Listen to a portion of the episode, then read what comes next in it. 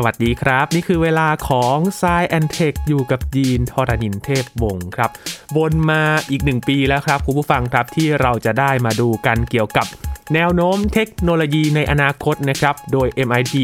หรือว่า 10 เทคโนโลยีแห่งโลกอนาคตประจำปีนี้ครับ 2022 ว่า MIT เขากำหนดเรื่องอะไรกันบ้างนะครับ วันนี้มาชวนดูกันกับ 10 เรื่องนี้ คุยกับอาจารย์บัญชาธนบุญสมบัติครับ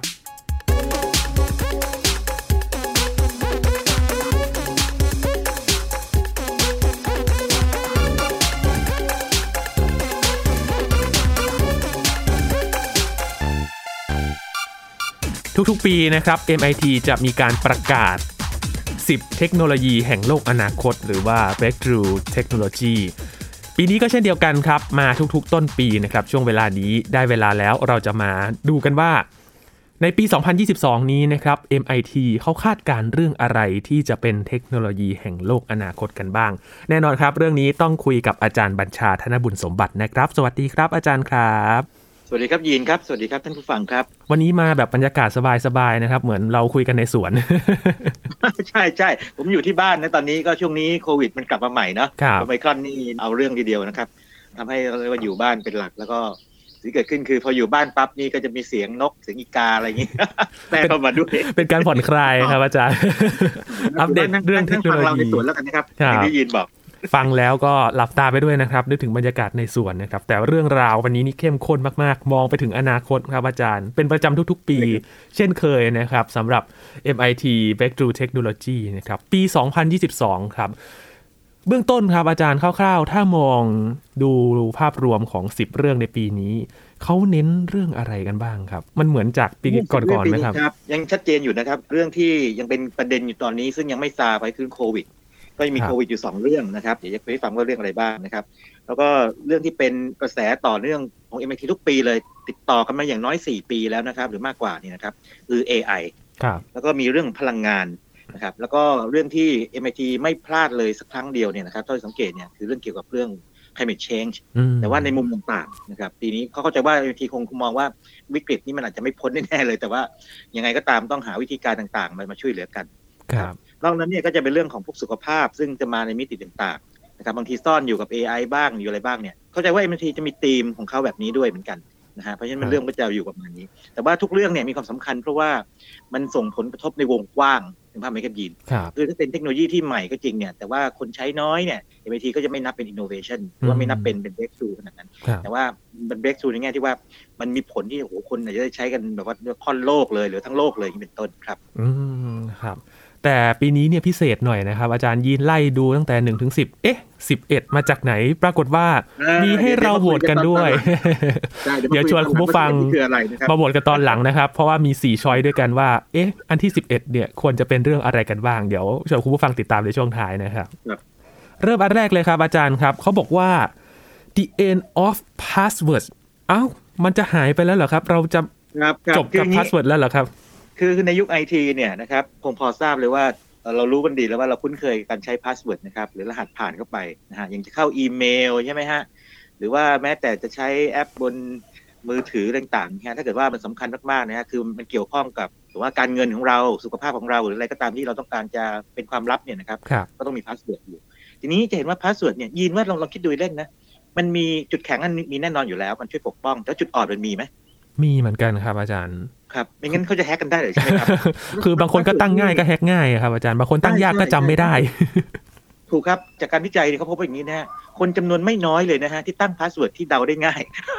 ครับเขาเรียกนั้น อันนี้จากงานวิจัยก็คือที่เขารู้ภาพรวมมานะฮะแล้วก็พวกแฮกเกอร์นี่ก็แหมก็ชอบอยู่นะสามารถจะมาแฮกเล่นได้ ทีนี้เรื่องนี้เนี่ยพอมันเกิดขึ้นเป็นระยะนะครับ แล้วบางครั้งมันสำคัญไงคือไปแฮกเอาโอ้โหที่สิ่งที่เรียกว่าแฮกเลยคือแบบว่าใช้ password เข้าไปเลยเนี่ยนะฮะเอาข้อมูลเราออกมามาใช้งานเนี่ย มันก็ไม่ดีแน่นอน แล้วถ้าเกิดว่ามันเป็นเรื่องใหญ่ที่มันส่งผลกระทบมากๆเนี่ยนะครับเขาก็เดือดร้อนกัน ความไม่ชอบเนี่ยมีมานานแล้วขนาดบิลเกตส์เองเนี่ยก็บอกว่าอีกหน่อยภาคส่วนเนี่ยคงคงจะหายหมดแล้วล่ะพูดเมื่อประมาณไม่ถึงสิบปีที่ผ่านมานี่นะฮะก็หลายคนเป็นกันก็มองกันว่าเป็นไปได้ไหมนะฮะหรือเป็นไปได้ไหมคือทำกันแล้วเนี่ยไม่ต้องใช้ password อย่างเช่นคนนี้เอาง่ายๆเลยนะครับยีนเวลาเราโทรศัพท์บางรุ่นเนี่ยนะครับมันสามารถที่จะมองสแกนใบหน้าเราได้ใช่ไหมแบบดูใบหน้าเรานะใช้ในการเปิดขึ้นมานะครับ หรือบางทีใช้ลายนิ้วมือของเรา หรือสแกนม่านตาใช่ไหมฮะใช้เสียงอย่างนี้เป็นต้น หรือถ้าใครที่คุ้นเคยกับการที่ใช้พวกไอ้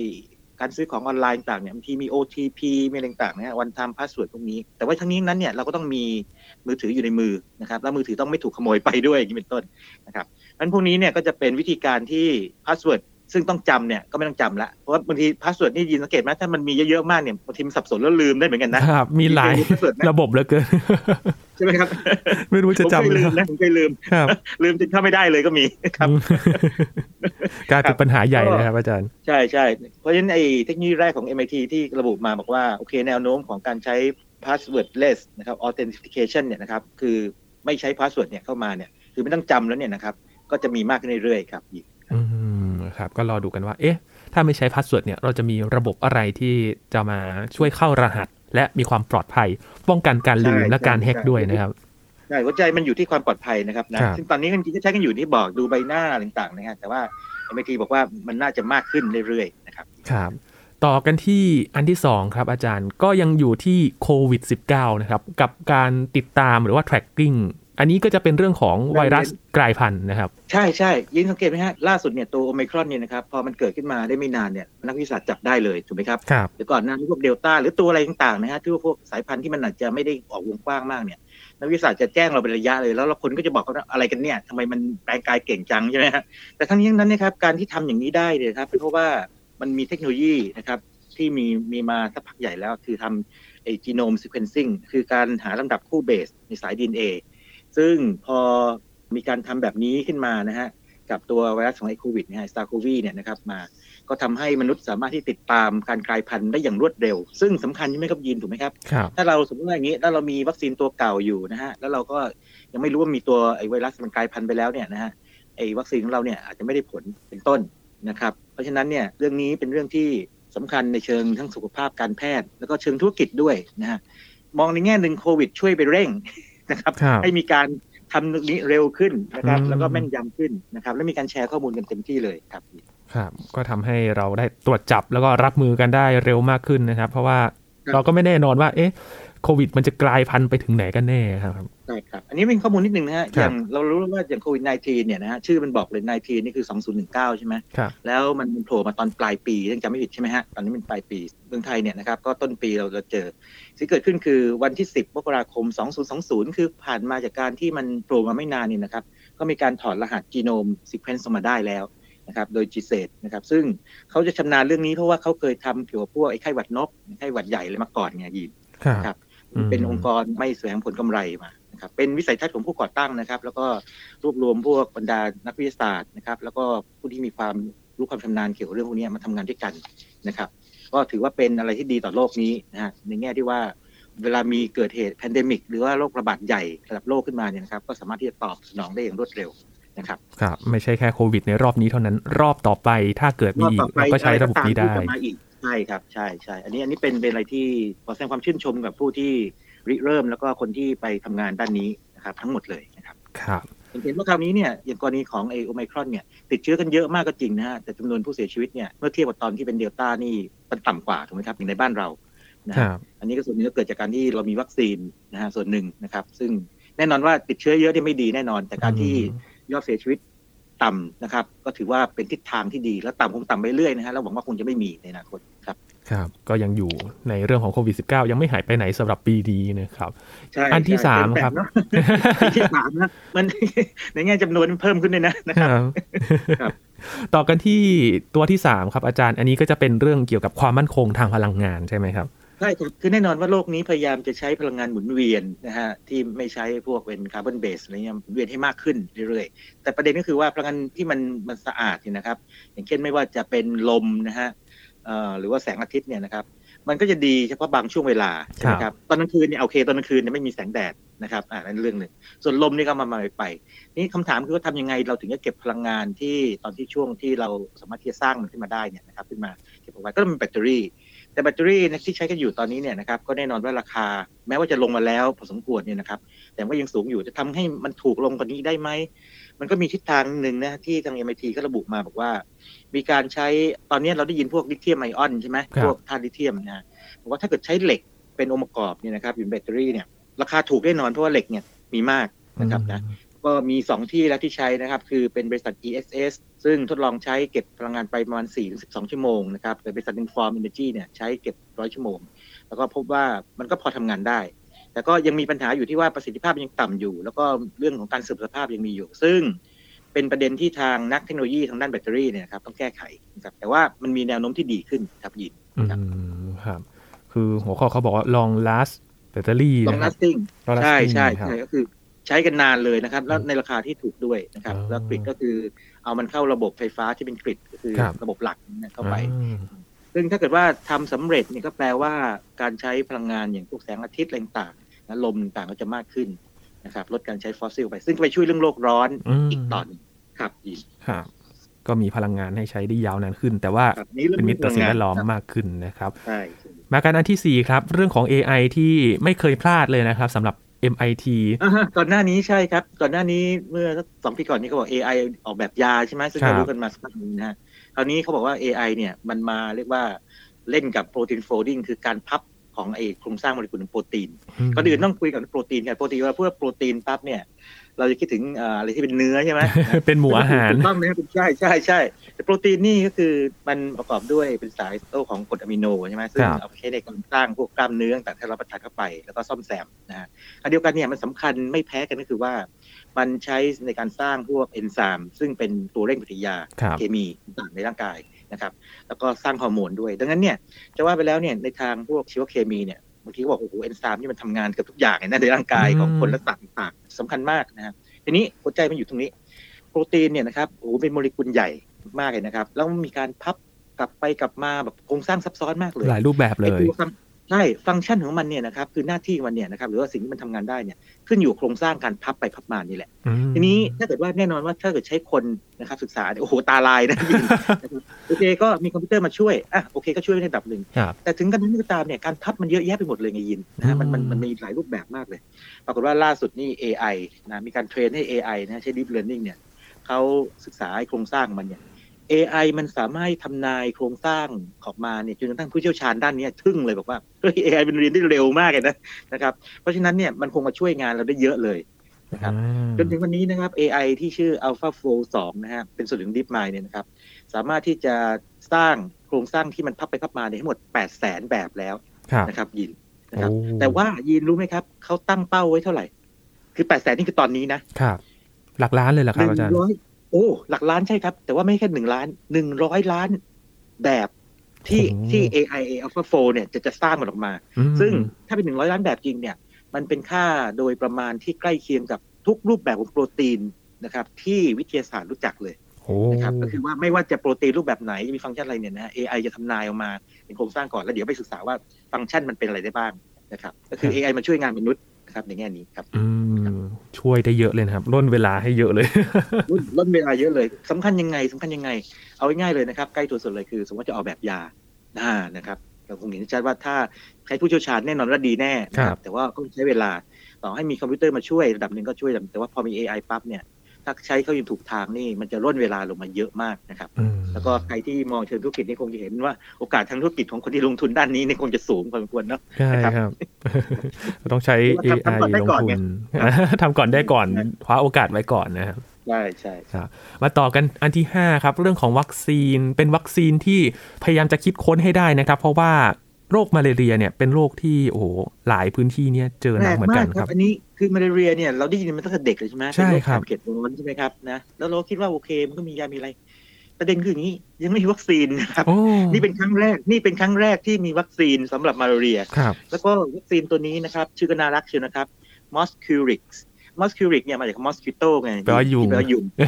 แต่ว่าตัดไอโต้ออกไปนะแล้วก็เติมริกเข้ามานะ Mosquirix ก็เป็นครั้งแรกที่องค์การอนามัยโลกเนี่ยนะครับประกาศการยอมรับเมื่อเดือนตุลาคมนะครับปี 2021 คือประมาณสักสี่เดือนที่ผ่านมานี่เอง อย่างไรก็ดีนะครับประสิทธิภาพเนี่ยมันยังไม่สูงมากนะครับคือว่ามันต้องใช้กับเด็กต้องให้ข้อมูลก่อน มาเรียเนี่ยเป็นโรคที่ฆ่าชีวิตคนเนี่ยประมาณสักปีหนึ่งหกแสนคนนะฮะแล้วในบรรดาหกแสนคนเนี่ยส่วนใหญ่เป็นเด็กอายุต่ำกว่าห้าขวบ แล้วก็อยู่ในแถบทางทวีปแอฟริกาด้วย เพราะว่าแถบเขตร้อนเนาะแล้วก็ยุงพวกนี้ชุมมาก ทีนี้ กรณีของเด็กเนี่ยนะครับถ้าอายุประมาณสักห้าเดือนสิบเจ็ดเดือนเนี่ยต้องรับวัคซีนไปถึงสามโดสในช่วงนั้น หลังจากนั้นประมาณสักสิบสองสิบห้าเดือนเนี่ยรับโดสที่สี่ประเด็นคือว่าประสิทธิภาพเนี่ยมันจะประมาณสักในปีแรกนะห้าสิบเปอร์เซ็นแล้วก็ประสิทธิภาพจะตกลงอย่างรวดเร็วมากนะครับทีนี้คำถามคือว่าเอ๊ะพอประสิทธิภาพยังไม่ดีแล้ว MIT ทำไมประกาศมาอย่างนี้ล่ะ ประเด็นอยู่มันเป็นวัคซีนแรกไงนะครับ เพราะฉะนั้นเนี่ยแปลว่ามันเป็นโอกาสแล้วมันมีโอกาสที่จะพัฒนาต่อได้ดีขึ้นไปอีกนะเราจะช่วยชีวิตมนุษย์ได้เยอะเลยนะครับ แล้วก็ในทางปฏิบัติเนี่ยเราคงไม่ใช้วัคซีนอย่างเดียว แต่ว่าใช้มาตรการอื่นด้วยนะเช่นการจัดการนะครับพื้นที่ต่างๆ การใช้ยาต่างๆนะฮะซึ่งจากผลงานวิจัยเนี่ยพบว่าสามารถช่วยในการลดการเสียชีวิตนะฮะจากมาลาเรียได้ไปถึง 70%หากว่าใช้วัคซีนบวกกับยาบวกมาตรการอื่น นะครับ เพราะฉะนั้นถ้าเกิดว่า 70%นี่ต่ำสุดแล้วใช่ไหมถ้าวัคซีนดีกว่านี้อีก ตัวเลขนี้ย่อมเพิ่มขึ้นนะครับครับเป็นความหวังที่เราจะได้รักษาโรคมาลาเรียได้มากขึ้นนะครับ และยิ่งเจอการบูรณาการเข้าไปอีกเทียนเล่มแรกเทียนเล่มแรกแล้วกันเนาะจุดจุดแสงไฟขึ้นมาเรียอาจจะมีเทียนเล่มใหญ่กว่านี้นะครับ ได้สว่างกว่าใช่ใช่ครับ มาถึงก็มามาครึ่งทางครึ่งทางแล้วครับ อาจารย์ อันที่หกครับนั่นเพราะเป็นเรื่องสำคัญกันเลยนะฮะครับอันที่หกนี่อาจจะไม่ได้เกี่ยวกับทุกคนจริง ๆ แต่ว่าน่าจะเพิ่มขึ้นเรื่อยๆคือตอนนี้ใครก็พูดคริปโตนะไปไปถึงคริปโตเคอเรนซีนะเงินคริปโตจริงคริปโตเนี่ยนะครับจริงๆมันหมายถึงการเข้ารหัสนะซึ่งหมายถึงการมี password มีเข้ารหัสใส่ความลับอะไรต่างไปนี่นะฮะซึ่งเดี๋ยวจะมีคลาสตอนนึงเกี่ยวเรื่องพวกนี้ด้วยนะฮะพูดถึงรันทัวริงนะฮะเดี๋ยวผมขอเตรียมก่อนนิดนึงแต่ประเด็นคืออย่างนี้ คริปโตเคอเรนซีเนี่ยนะครับมันอยู่บนบล็อกเชนคือคือมันต้องใช้บล็อกเชนเป็นเทคโนโลยีพื้นฐานใช่ไหมครับที่เกิดขึ้นคือว่า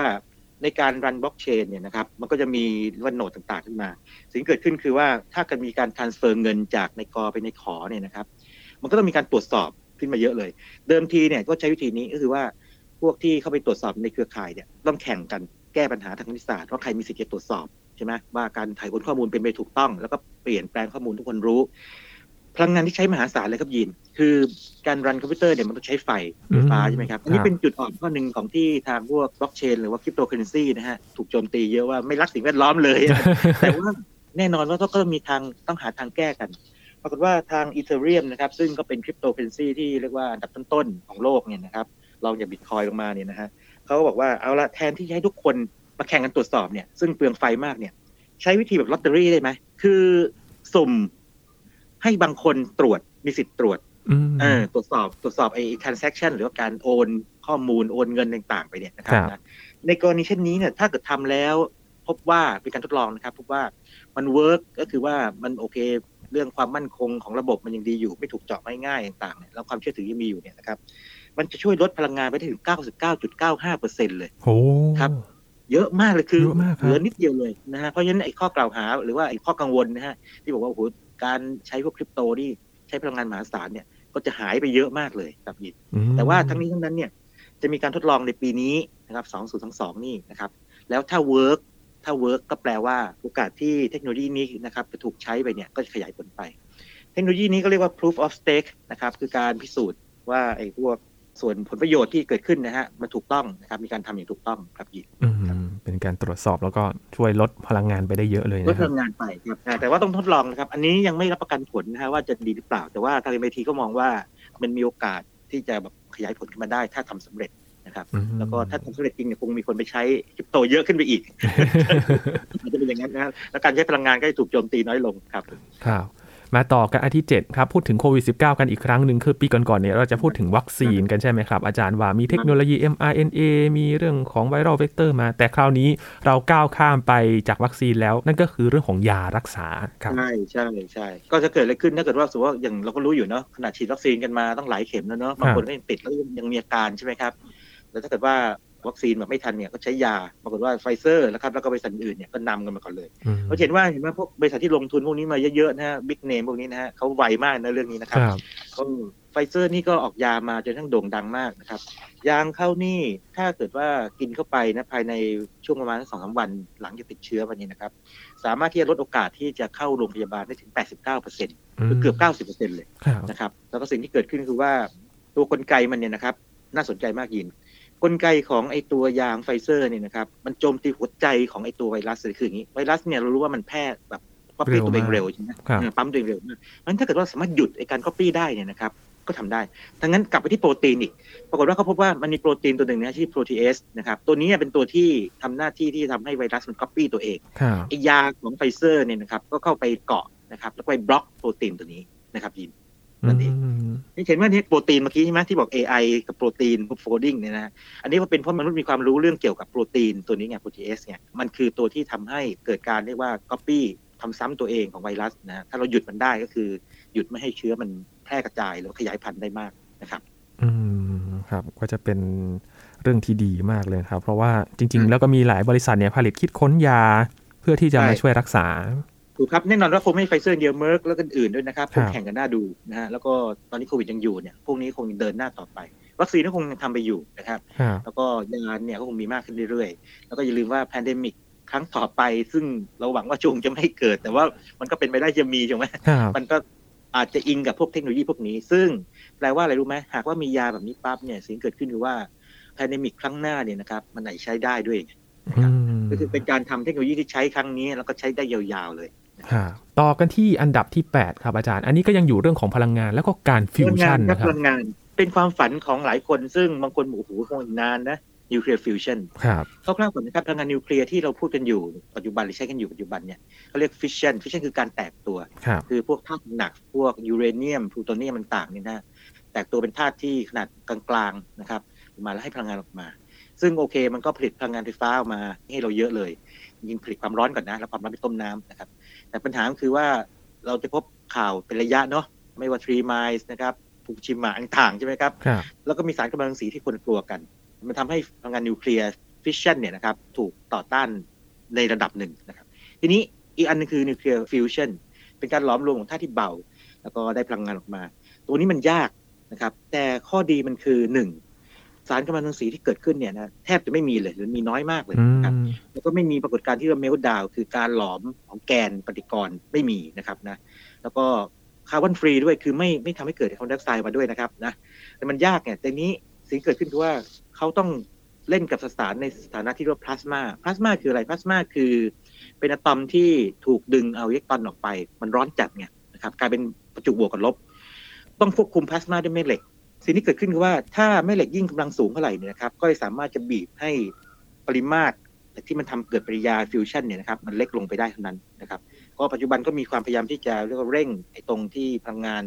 พลังของแม่เหล็กเนี่ยขึ้นไปนะครับ แล้วก็มีแนวโน้มว่าจะทำได้ดีขึ้น อย่างเมื่อไม่ประมาณสักต้นปีที่ผ่านมาถ้าใครจำได้เนี่ยจีนใช่ไหมครับออกข่าวใหญ่โตเลยที่บอกว่าเป็นดวงอาทิตย์เทียมต่างๆใช่ไหมครับนะแต่นี่แปลกดี MIT ไม่พูดถึงจีนเลยครับ แต่พูดถึงบริษัทอื่นซึ่งก็คงแข่งกันอยู่นะหรือเป็นพวกแล็บของทางอเมริกา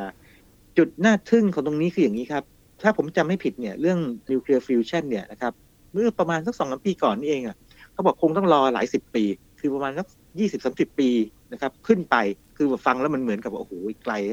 คือพูดง่ายคือใครจะลงทุนตรงนี้เสี่ยงหน่อย แต่ว่าล่าสุด MIT บอกว่าภายในประมาณอีกสักสิบกว่าปี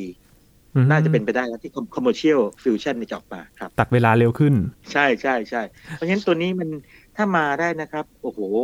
ประการแรกเลยเอาวงเล็กๆก่อนนะ นักฟิสิกส์ยังดีใจกันมาก เพราะว่าเขาฝันกันมาเป็นหลายสิบปีแล้วนะครับ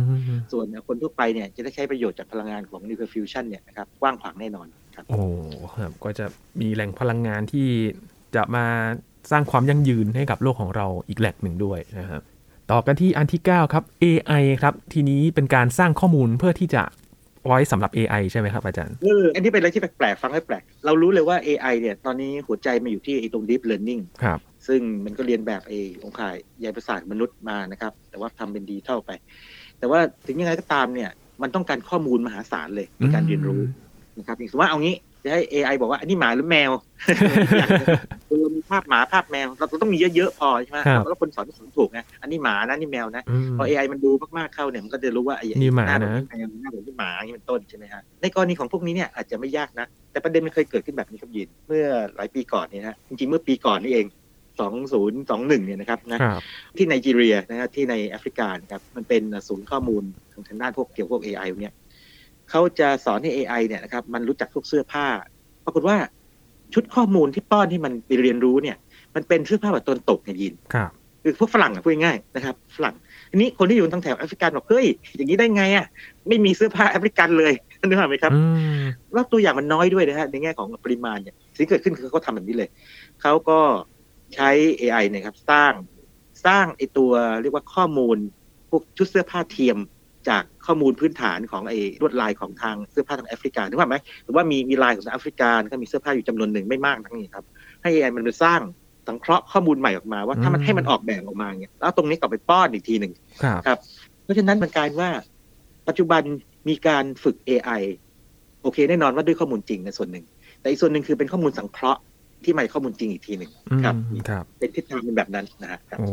ครับคือจริงๆเนี่ย AI เนี่ยต้องการการเรียนรู้ด้วยข้อมูลนะครับ เพื่อที่จะมาวิเคราะห์ได้แม่นยำมากขึ้นจริงอาจจะมีคนสงสัยนะบอกว่าเอ๊ะ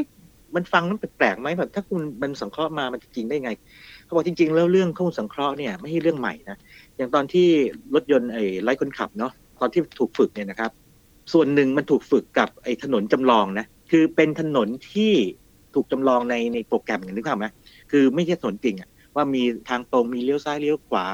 มีสัญญาณไฟต่างๆเนี่ยจำลองขึ้นมา แล้วให้โปรแกรมเนี่ยไปวิ่งในโปรแกรมจำลองนั้นนะครับเพราะฉะนั้นไอ้ synthetic data เนี่ยนะครับสร้างระบบถนนในเมืองหรือว่าในอะไรก็ตามขึ้นมาเนี่ยมีมาก่อนอยู่แล้ว แต่ทีนี้เขาจะพยายามจะขยายมันออกไปนะครับให้วงกว้างขึ้นอย่างที่ผมพูดถึงเรื่องของเสื้อผ้าใช่ไหมครับอ่านั่นเรื่องอื่นนะครับเราจะพูดถึงเรื่องอาจจะเป็น ข้อมูลนะครับประเภทข้อมูลเกี่ยวกับเรื่องการเงินของคนเรื่องประกันของคนเนี่ยฮะคงจำลองขึ้นมาแต่ทั้งนี้ทั้งนั้นเนี่ยคุณภาพของข้อมูลเนี่ยขึ้นอยู่กับว่าตัวต้นทางเนี่ยมันดีแค่ไหนด้วยครับยินครับน่าติดตามครับว่า น่าจะตาครับวันนี้ครับ อืมครับแล้วถ้าว่าข้อมูลถูกฝึกเยอะเนี่ย AI ก็จะฉลาดขึ้นเรื่อยๆถูกไหมใช่ครับ ได้เรียนรู้ เหมือนแบบเติมข้อมูลให้ได้รู้ลึกรู้จริงมากขึ้นนะ ใช่ใช่ อันสุดท้ายครับ ซึ่งเป็นเรื่องที่ MIT เนี่ยให้ความสำคัญทุกๆ ปีเลยนะครับ นั่นก็คือเรื่องของการเปลี่ยนแปลงสภาพภูมิอากาศ และอันนี้ก็เป็นเรื่องของการที่จะเอาคาร์บอนเนี่ยมาใช้งานยังไง มาดูดคาร์บอนออกจากชั้นบรรยากาศยังไงใช่ไหมครับจริงอย่างนี้ยินประการแรกคือเรารู้เลยว่าพวก ก๊าซเรือนกระจกเอาโดยรวมก่อนนะครับตัวที่มีปริมาณเยอะสุดเนี่ยคาร์บอนไดออกไซด์นะแต่ตัวที่ร้ายแรงเนี่ยคือมีเทนต่าง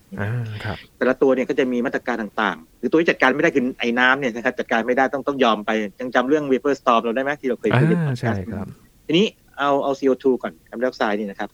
ตัวนี้เนี่ยก็พยายามลดนะครับด้วยมาตรการต่างๆใช่ไหมครับคาร์บอนฟุตพิ้นเอ่ยมี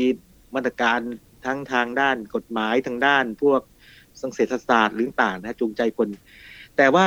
นักวิชาการบอกว่า การลดการใช้เนี่ยไม่พอเพราะมันยังก็ถูกปล่อยอยู่ ไอ้ที่มีอยู่ต้องดูดออกมาด้วย ที่มีอยู่ในอากาศเนี่ยต้องเอามันเอามันลงมามาเก็บด้วยนะครับ เก็บลงไหนอะ ที่สำคัญคือถ้าเก็บแล้วถูกกลับเข้าไปได้ใหม่เนี่ยไม่ดีแน่เก็บลงดินไปเลยนะฮะแล้วก็ประมาณกันว่าภายในศตวรรษนี้นะครับเอ่อยูเอ็นเนี่ยบอกว่าเราต้องดึงคาร์บอนไดออกไซด์ออกจากอากาศเนี่ยให้ได้อย่างน้อยหนึ่งล้านล้านตันนะครับเพ ราะฉะนั้นมันต้องมีเทคโนโลยีที่ดึงออกมาซึ่งเรื่องนี้เนี่ยตอนที่ MIT เมื่อหลายปีก่อนเนี่ยครับอย่างกรณีบิลเกตส์นะครับเมื่อสักสี่ปีก่อนเนี่ยก็เคยพูดไปทีแล้ว carbon capture technology นะครับแต่คราวนี้มันเป็นโรงงานเลย แล้วก็มีจริงแล้วนะครับ ก็อยู่ที่ไอซ์แลนด์บริษัท Climeworks นะครับแล้วก็ตัวโรงงานที่ Orca นะครับเป็นโรงงานที่ใหญ่สุด สามารถที่จะดึงคาร์บอนออกมาได้ต่อปีนะครับประมาณสี่พันตันสี่พันตันนี่จริงไม่เยอะนะครับ ไม่เยอะเพราะว่ามันเป็นเศษเสี้ยวหนึ่งของเอ นี่ฟังตัวเลขก็ใช่ไหมถ้าเกิดว่าตลอดทั้งศตวรรษเนี่ยหนึ่งล้านล้านใช่ไหมแต่ว่า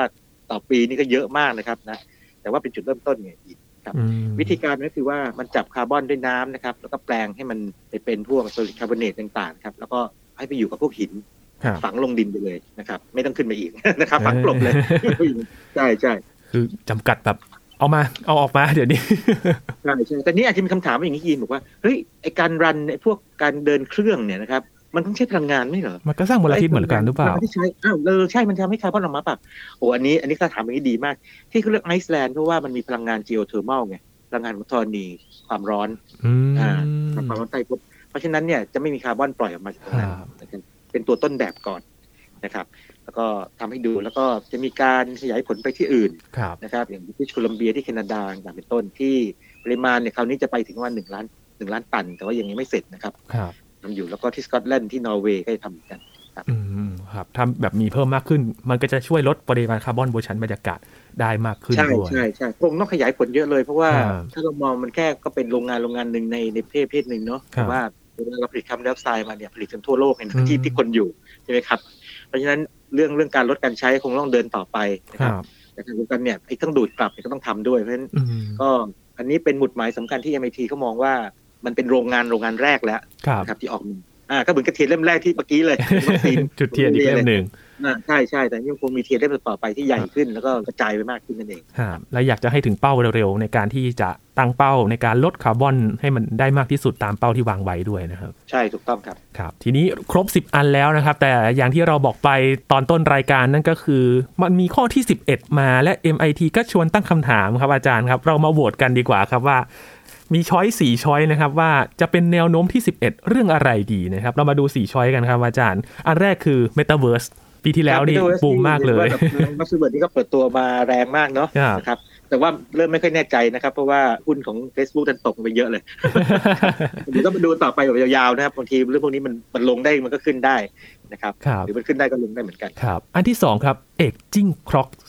เอกจิ้งคล็อกนี่คือเป็นการใช้ DNA marker นะครับ เพื่อไปตรวจดูว่า กระบวนการที่มันเกิดการเอจจิ้งหรือการแก่ตัวชราเนี่ยนะครับนะตามเวลาจริงเนี่ยนะครับมันเป็นเป็นเร็วแค่ไหนครับ อืมครับ แล้วก็อันที่ 3 ครับ NFT ครับอาจารย์ NFT นี่หลายคนคงทราบนะครับเป็นทรัพย์สินทางดิจิตอลเนาะที่มันอยู่บล็อกเชนใช่ไหมตอนนี้หลายคนคงจะเล่นอยู่แต่ผมไม่ได้ไม่ได้เล่นพวกนี้นะครับบ่อยก่อนและ choice ที่ 4 ครับอาจารย์ครับ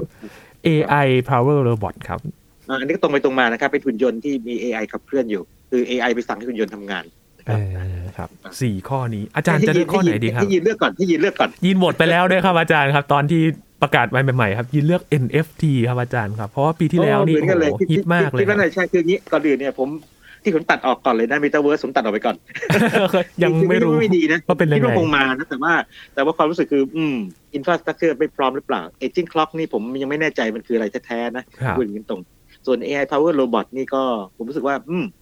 มันอาจจะกลายเป็นเรื่องธรรมดาไปเลยถ้าเกิดว่าเอา AI ไปสั่งโรบอทนะแต่ NFT นี่น่าจะเป็นอะไรที่คนสนใจกันเยอะมากทีเดียว เพราะมันเป็นการเพิ่มทรัพย์สินของคนในอีกมิติหนึ่งได้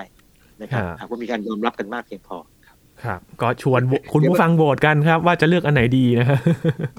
ลองดูนะครับเพราะว่า MIT ก็จะประกาศผลโหวตเนี่ยนะครับ วันที่ 15 เมษายน ใช่ครับช่วงสงกรานต์เขาบอกว่า อะไรที่มันหายไปใน list นี้หรือเปล่าเนี่ยเขาตั้งคำถามเลยนะครับ ก็ชวนโหวตกันเดี๋ยวถ้าเกิดว่าแต่ถ้าเกิดคุณผู้ฟังนี่แบบบอกว่าชอบเทคโนโลยีไหนที่มันผุดขึ้นมาเนี่ยอาจจะมีอันที่สิบสองดูอะไรครับเสนอเข้ามาได้นะครับว่าเอเอทีลืมอะไรเปล่าเนี่ยนี่ก็คือแนวโน้มที่เกิดขึ้นสำหรับ MIT นะครับ ซึ่งจะบอกว่าทั้ง 10 อันนี้เนี่ย มันเป็นการคาดการณ์ซึ่งช่วงเวลาอาจจะแตกต่างกันไปแต่ละชิ้นใช่ไหมครับอาจารย์ ใช่ใช่แต่ว่าทีนี้ปีนี้เป็นปีที่แปลกนะครับ ปกติแล้วก่อนหน้านี้เนี่ย MIT จะคาดการณ์เนี่ยครับอยู่ในช่วงออเดอร์ประมาณ 5 ถึง 10 ปีบางทีถ้านานๆ อย่างฟิวชั่นเคยบอกเนี่ยคาดการณ์ไปยาวๆนิดนึงเลยหลายสิบปีนะครับแต่ปีนี้เกือบทั้งหมดเลยยกเว้นฟิวชั่นเนี่ยนะครับ เป็นนาวตอนนี้เลยว่าใกล้ตัวมาก ใช่ใช่ ไม่เริ่มปีนี้ก็ก็อาจจะปีหน้าแล้วอะไรอย่างนี้เป็นต้นห รือบางอย่างมีมีมาสักพักหนึ่งแล้วนะครับ MIT รู้สึกว่าจะให้ความสำคัญกับ practicality คือการปฏิบัติได้เยอะมากในปัจจุบันเขาเข้าใจว่าอย่างนี้มันมีวิกฤตมารุมเร้าเยอะแล้วก็มีมีโอกาสมารุมมารออยู่เยอะเนี่ยนะครับไอ้ที่ว่าต้องรีบคว้าไว้หมดกันครับครับ ก็เป็นเรื่องที่ใกล้ตัวมากขึ้นเลยนะครับสำหรับ breakthrough technology ในปี 2022 นี้นะครับ น่าตื่นเต้นมากปีนี้จริงๆเป็นอะไรที่ก็อย่างที่เห็นคือพอ practical ปั๊บเนี่ยรู้สึกมันอืมนะฟังแต่ละอย่างเนี่ยมันใกล้ตัวมันแบบมันเห็นภาพชัดมากเลย แบบไม่ต้องใช้ password เออยาโควิดเออใช่ไหมฮะนะครับ ก็รอติดตามกันนะครับ ว่ามันจะมาช่วยเปลี่ยนแปลงเปลี่ยนโลกของเราอย่างไรด้วยเทคโนโลยีเหล่านี้นะครับ วันนี้ขอบคุณอาจารย์บัญชามาก ๆ เลยครับยินดีมากครับ ครับ นี่คือ Science Tech นะครับ คุณผู้ฟังติดตามรายการกันได้ที่ www.thaipbspodcast.com ครับรวมถึงพอดแคสต์ช่องทางต่างๆ ที่คุณกำลังรับฟังเราอยู่ครับ อัปเดตเรื่องวิทยาศาสตร์เทคโนโลยี และนวัตกรรมกับเราได้ที่นี่ทุกที่ทุกเวลากับไทย PBS Podcast นะครับ ช่วงนี้ยีนทรณินเทพวงศ์พร้อมกับอาจารย์บัญชาธนบุญสมบัติลาไปก่อนครับ สวัสดีครับ